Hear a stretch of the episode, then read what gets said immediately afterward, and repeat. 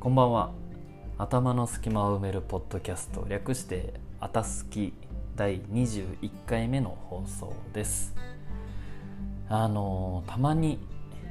一日一体何をしてたんだろうっていうぐらいあっという間に夜になっちゃう日ってありませんか？僕はね今日がそんな一日でした。なんかこう何かしたわけでもないし別に何もしてなかったわけでもないんですけど気づいたらもう夜の8時半ということでなんだか今日はのんびりなんだか早いんだかちょっとねよくわからない感じで夜を迎えております、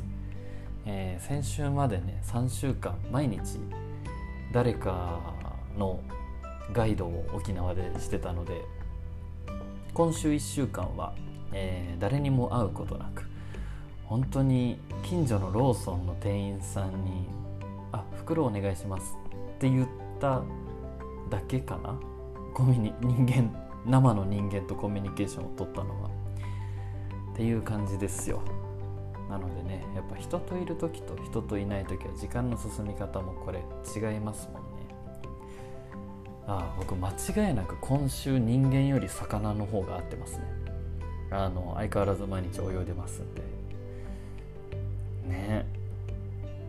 だんだんこうなるほどね。今分かりましたけど。こうやってポッドキャストで一人喋りするのもやっぱり人と喋ってる日というか誰かとコミュニケーションをとってる時に撮るこの録音と。一人で過ごしてる間のこの録音はやっぱね言葉の出てき方がちょっと違うと思うんですよね。まああさってからまたジャパンツアーが始まりますので1週間いろんな人と会うことになると思いますがえー、そんなこんなで本日も「あたすき」始まります。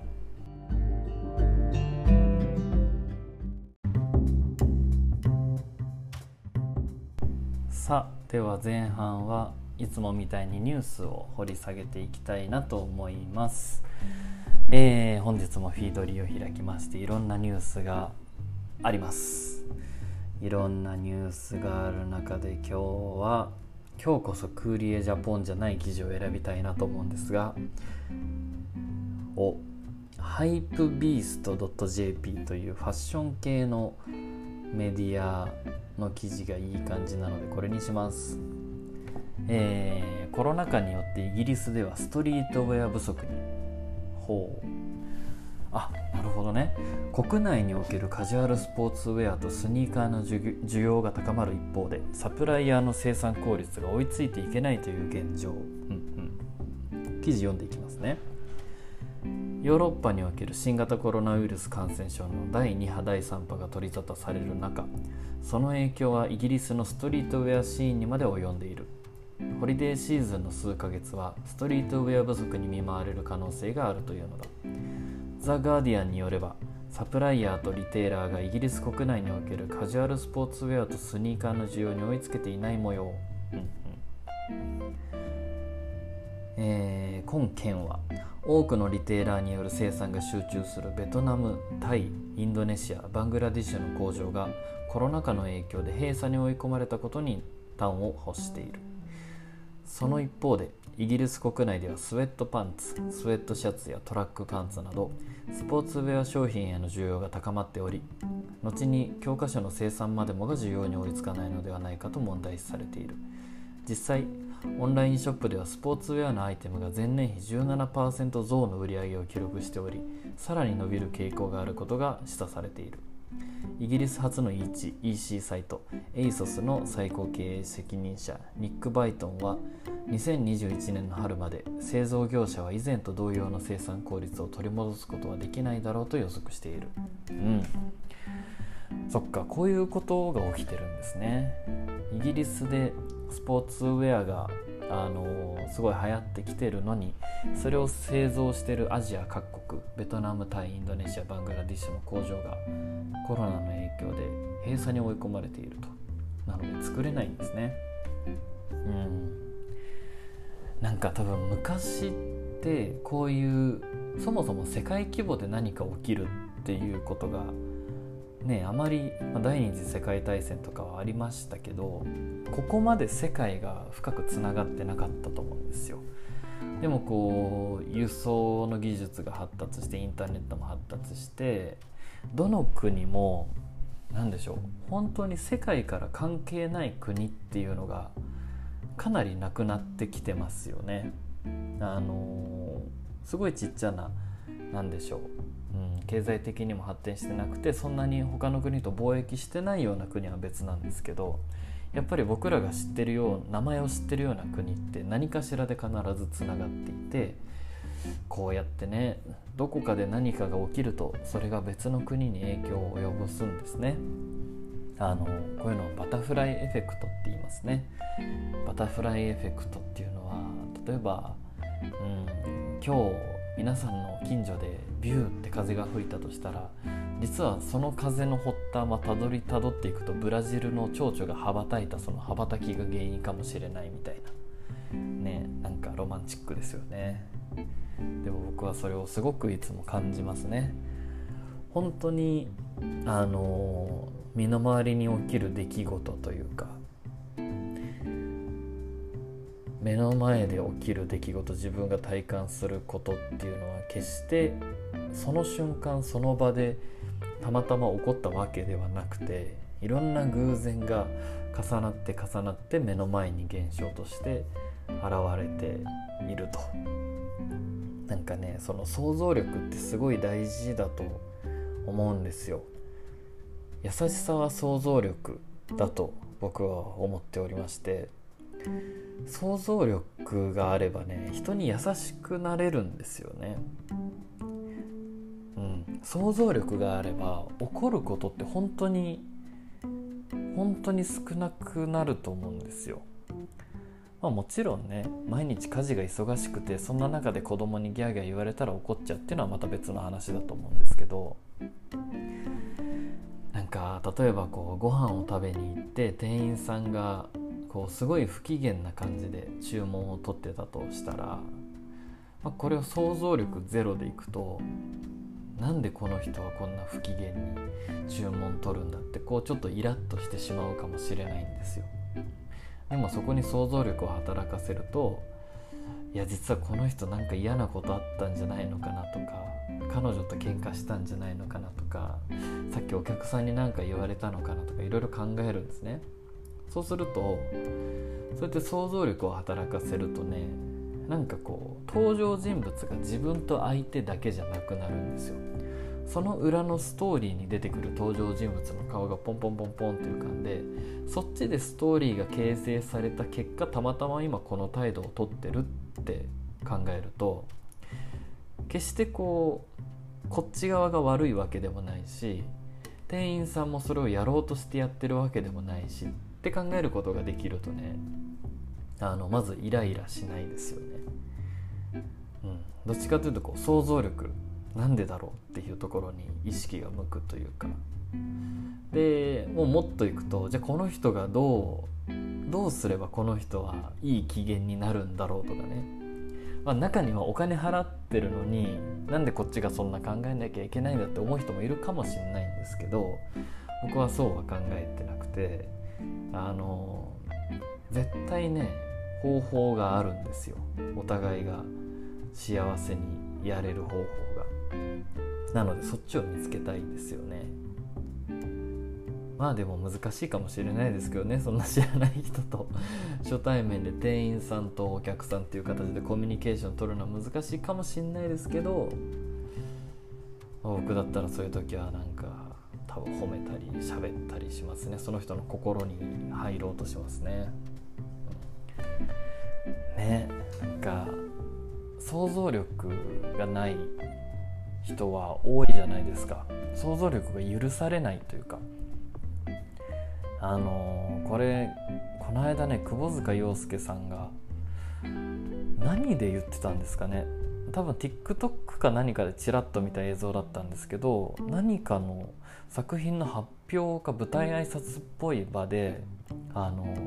YouTuber の人たちはもう間を埋めようとする喋りでそれが本当につまらないみたいなことをつまらないまで言ってなかったかなみたいなことを言っていて僕はそれを聞いた時には確かにと。あの分かりやすいのがカジサックなんかそうですけどやっぱりテレビとかで喋るよりも YouTube の時って明らかにこう間を埋めるように常に喋り続けて常に効果音が鳴って常に何かが起こってるんですよ。あれってもう完全に10代の若い子たちを意識した作りなんですよね。あの本当に若い子の脳を刺激させるために作ってる作り方ででも大人もそれに慣れてしまってる人がすごく多いなので間というものを失ってるんですよ僕はこれ窪塚さんのその喋ってるのを聞いてハッとしたんですけど本当にそうですよねあの多分僕のこの喋りっていうのはポッドキャストとか今時の情報発信という中で言ったらかなりゆっくりな方の喋り方だと思うんですよ。でねこういうのはね自分で言うのもなんですけど流行ることはないです。基本的に。あの登録者数が多い YouTube チャンネルなんか見てもらったら分かると思いますし人気のポッドキャストなんか聞いてもらっても分かると思うんですけど。やっぱね主流が今そっちになってますよね。でもそれなんで主流がそっちになってるかっていうと再生回数が多いからなんですよ。再生回数が多いっていうことは暇な世代暇な人たちがたくさん見るからなのでその世代の価値観だったりその世代の好みっていうものが今の日本の主流としてメディアに取り上げられてしまうでしかもそれをまたテレビが真似しようとするのでより速いテンポの番組が増えてしまったりするんですよね。これは悪循環かなとも思うんですけどこれも極まるところまでいけば次は人々が間の大切さに気づき始めるかなとも思うのでまあこれはこれで時間が経てば良くなっていくのかとも思うんですけどこのね間って結構怖いじゃないですか。間を恐れてる大人がね本当に多いですよね。あの僕はもう今あんまり人と会ってないですけど本当にたまに普通の社会人、まあ、何をもって普通かというと難しいですけど一般的に企業で働いてる方とかにお会いするとこうやたら相づちを打ったりね「へえそうなんですか。あああそうああそれへえ」って言ってこうなんか空気が止まるというか言葉がなくなるのが悪いことかのように振る舞ってしまう大人もすごい今多いんですけどそんなことはないですよね。そんなことはないですよ。時には沈黙とか間でしか伝えられないメッセージとかいうのがあるので、うん、もし今これを聞いていてあ知らず知らずのうちに YouTube とかに影響されて間を埋めるコミュニケーションしか取ってなかった。と思う大人がいましたらぜひぜひもう一度間というものを取り戻してみてほしいなと思います間ねそもそも人間というのは人の間と書いて人間と言いますからこの人間ってどういう意味なんでしょうね。人と人の間に存在するものが人間ということなんでしょうか、そうもしそうだとしたら本当に間というもの間そのものが人間を作り上げてるということにもなりますよね。というイギリスのファッション系の記事から全然関係ない話に飛んでしまいましたがもう一本ぐらい記事を紹介しましょうか。えー、っとね何にしようかな。まあいろいろな記事がありますがやっぱりコロナの話題が多いですね。本当にこの2020年って未来から振り返ったらどんな年だって言われるんでしょうね。コロナ時代とかそういうなんか名称がつくんでしょうか。歴史の教科書にも載るんでしょうねきっと。僕ら結構歴史の教科書に載ること経験してますよね。阪神・淡路大震災、まあ、僕らって勝手にあの年代近い人を言っちゃってるんですけど阪神・淡路大震災があってオウム真理教の事件があって次なんですか？もう東日本大震災ですかね。あとはまあアメリカの9.11もそうですよね。いやだって東日本大震災なんて今振り返ると本当にすごかったですよね海外の人からしたらあの津波の映像だけ見たら日本なくなるんじゃないかぐらいな本当にそんな雰囲気だったらしいですよ。ね僕らが見ててうわもう東北終わっちゃったって思うぐらいでしたもんね。あいつかこのポッドキャストでもあの3.11の時の話はしたいなと思っていて3月11日までこのパ パパってこのポッドキャストが続いてたらやりましょう。ね僕の人生を変えた日でもあったのであれは。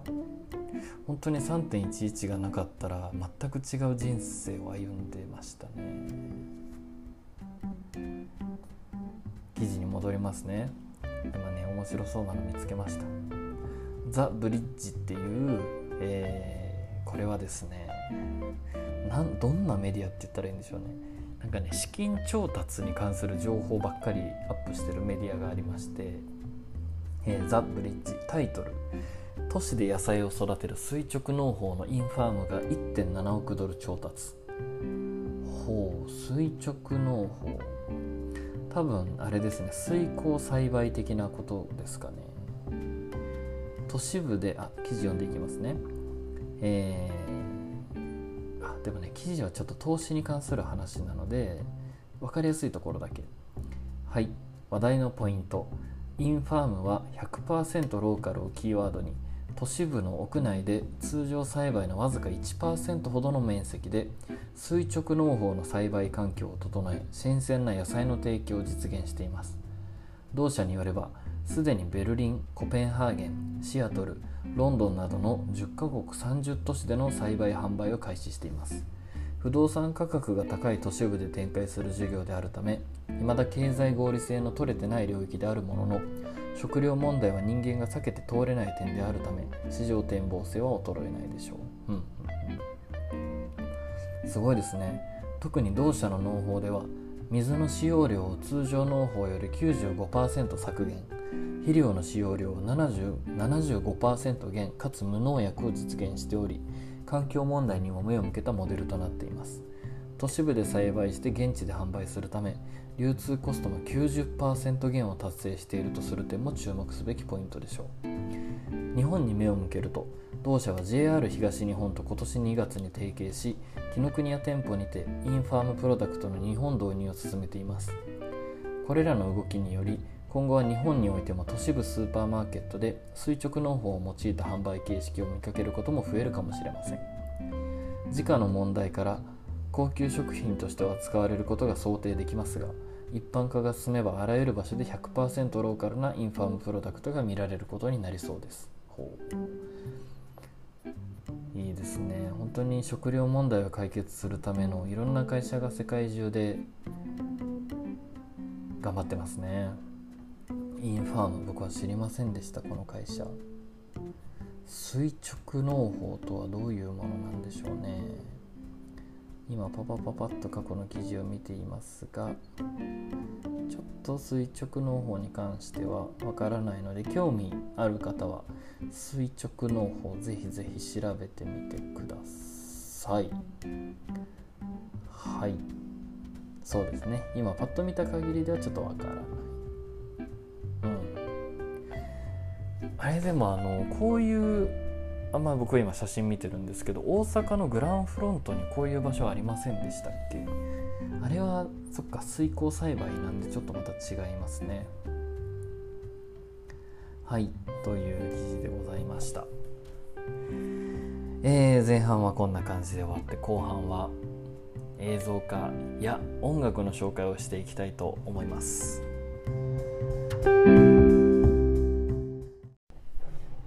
さあ後半はですねおすすめの歌手を紹介していきたいと思います。えー、ここまで彼の話をしてなかったのが意外なぐらいなんですが僕が18歳アメリカに行ってアメリカの友達に教えてもらってからドハマりしたジェイソン・ムラーズという歌手を紹介していきます。ジェイソン・ムラーズってね多分皆さんほとんど聞いたことがないと思うんですよ。あの彼は世界的にはめちゃくちゃ売れてるんですけど日本で全然売れてなくてですね。なんででしょう。すごく日本人に受けそうな歌をたくさん歌ってるんですけどあの本当に日本では知名度が全くと言っていいほどありません、えー、このジェイソン・ムラーズはですね一言で言うと何でもできます。ラップもできるしポップもできるしロックもジャズもゴスペルもレゲエも本当に、えー、全てのジャンルの音楽の歌が歌えるし自分で作れる歌手です。しかもですね一部では、えー、史上初歌で平ノーベル平和賞を取るんじゃないかとまで言われてる方でございます。僕の治療の理想の形はこのジェイソン・ムラーズのライブなんですね。あの別に歌って踊りたいわけではなくて何でしょう一言で言うと万人受けの極みみたいな存在なんですよ。あのその証明にもなるのが、えー、アメリカでビルボードっていう日本でいうオリコンチャートみたいなああいう音楽のね売り上げのランキングがあるんですけどアメリカのビルボードで、えー、トップ100に入り続けた最長記録を持ってるんですよ。確かね約丸2年。丸2年間このジェイソン・ムラーズが発売した「I'm Yours」っていう曲がトップ100に入り続けたんですよ。めちゃくちゃすごくないですか？ちなみにジェイソン・ムラーズの前はボーイズ・トゥ・メンっていうコーラスグループでこれまた僕が大好きなグループなんですけど約2年間売れ続ける曲って聞いたことないですよね。もうね僕はこのジェイソンが日本に5年前ぐらいかな。いやもっと前ですね。僕がライブに行ったのは10年以上前かもしれない。もうそんな経ったんですね。かなり前にジェイソンが日本に来た時に、えー、ライブを見に行ったんですがちっちゃい子供から本当におじいちゃんおばあちゃんまでがですね自分の意思でやってくるんですね。誰かに連れられたとかじゃなくて本当にちっちゃい子からおじいちゃんおばあちゃんまでがきなんですよジェイソン・ムラーズのことが。でジェイソンのライブもすごいんですけど客席の方が僕はすごい記憶に残っていて老若男女本当に老若男女まんべんなく客席にいるんですよ。でその全員をね満足させて、えー、ジェイソンは帰っていったんですがこれってめちゃくちゃすごいことであの特定のコアなファンを作るのって簡単なんですよ。あの自分のこだわりを前面に出してとにかく徹底的にこだわりを追求していけばいいので。でもね万人受けって本当に難しいんですね。普通すぎても絶対に万人受けはしないし尖りすぎてても絶対に万人受けはしないし。なんかねこれは日本の芸能界で活躍してる人もそうなんですけどやっぱり万人受けする人っていうのはまず圧倒的な実力と人格この2つを兼ね備えてないと難しいんですね。で今から聴いていただくのが2012年に香港で行われたジェイソン・ムラーズのライブで歌われた、えー、僕もすごい大好きな曲で「Living in the Moment」という曲があります。これは日本語に直訳すると「今を生きる」という曲ですね。あの僕の知り合いの方はこの曲を現代版の般若心経だと言ってました。ということでジェイソン・ムラーズで「Living in the Moment」を聴いてみましょうか。ライブバージョンなんでいろんな音入ってます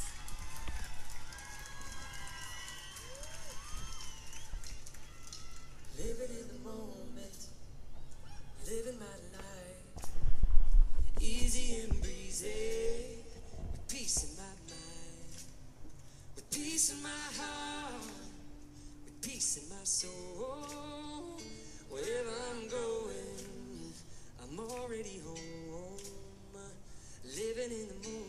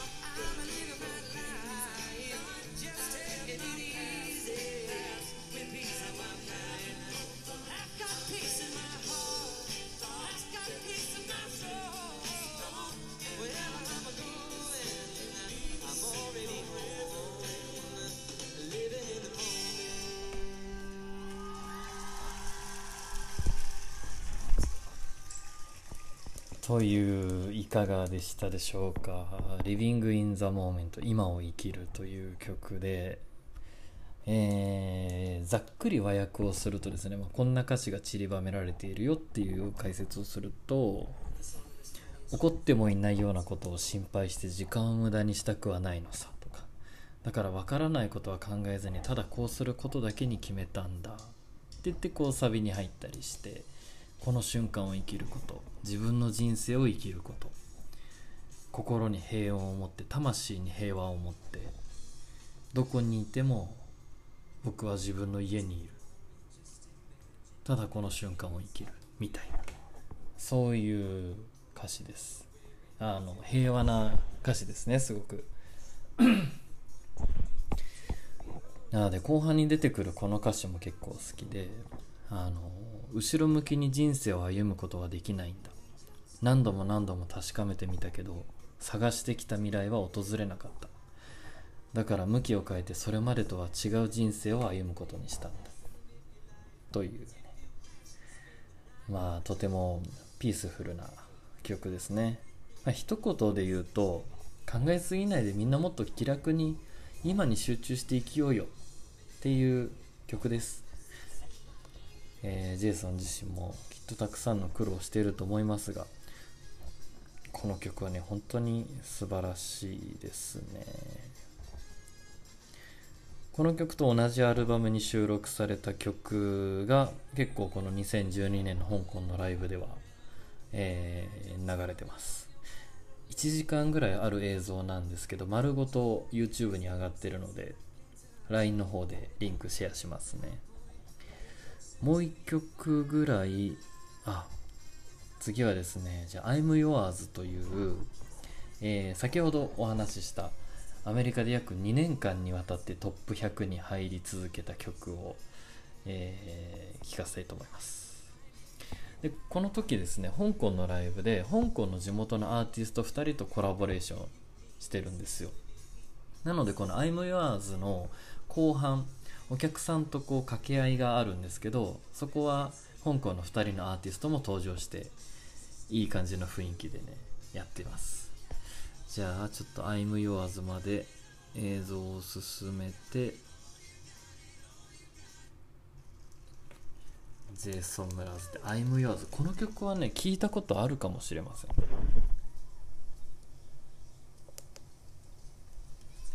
まもなく。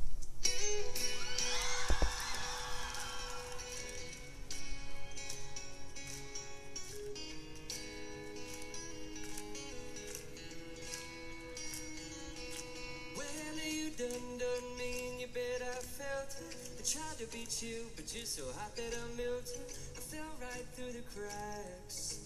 and now I'm trying to get back. Before the cool done run out, I'll be giving it my best. Isn't nothing gonna stop me but divine intervention. I reckon it's again my turn to win some more,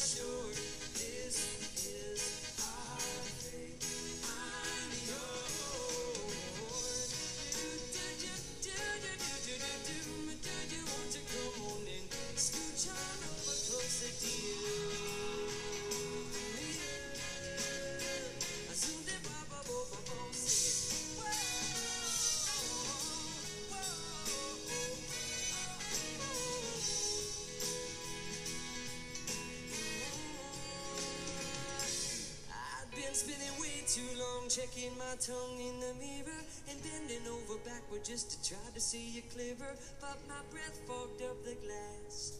and so I drew a new face and I laughed. I guess what I've been saying is there ain't no better reason to rid yourself of vanities and just go with the seasons.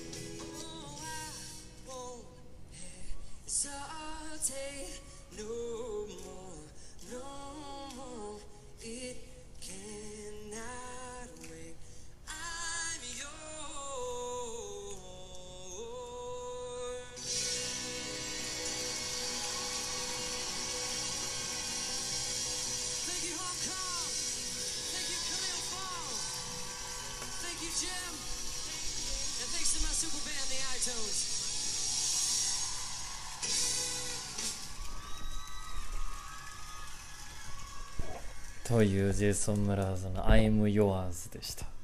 いやー久しぶりに見ましたけどやっぱりすごいですね。映像付きで見るとまたさらに良さがわかると思うのでぜひ見てみてください。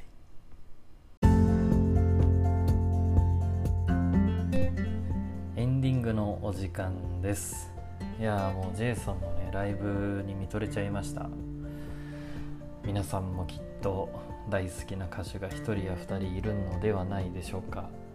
大体こう好きな音楽とか好きな歌手って思い出と結びついてますよね。なんか好きな歌手の話とかの時にただただこの人の曲をずっと聴いてるってあんまり聞かないような気がします。自分がこういう状態の時に勇気をくれた曲とかこういう時に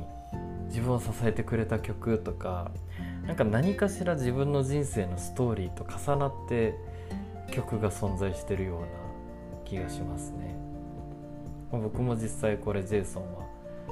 まあでもどうなんですかね。僕の場合何にも重なってないかもしんないですね、まあただただ理想の存在としてずっと18歳でジェイソンの存在を知ってから多分2 5 6歳まで1日もジェイソンの曲聴かなかった日がないぐらい聴いてました。もうかなりの曲歌詞を見ずに歌えるぐらい覚えてますね。今でも覚えてますよ。最近全然聞いてなかったんでちょっと聞くようにしましょうかね。まずはこの後さっきちらっと流したライブ映像を全部見ようかなと思います。ということで今日も最後まで聞いていただいてありがとうございました。ではまた明日。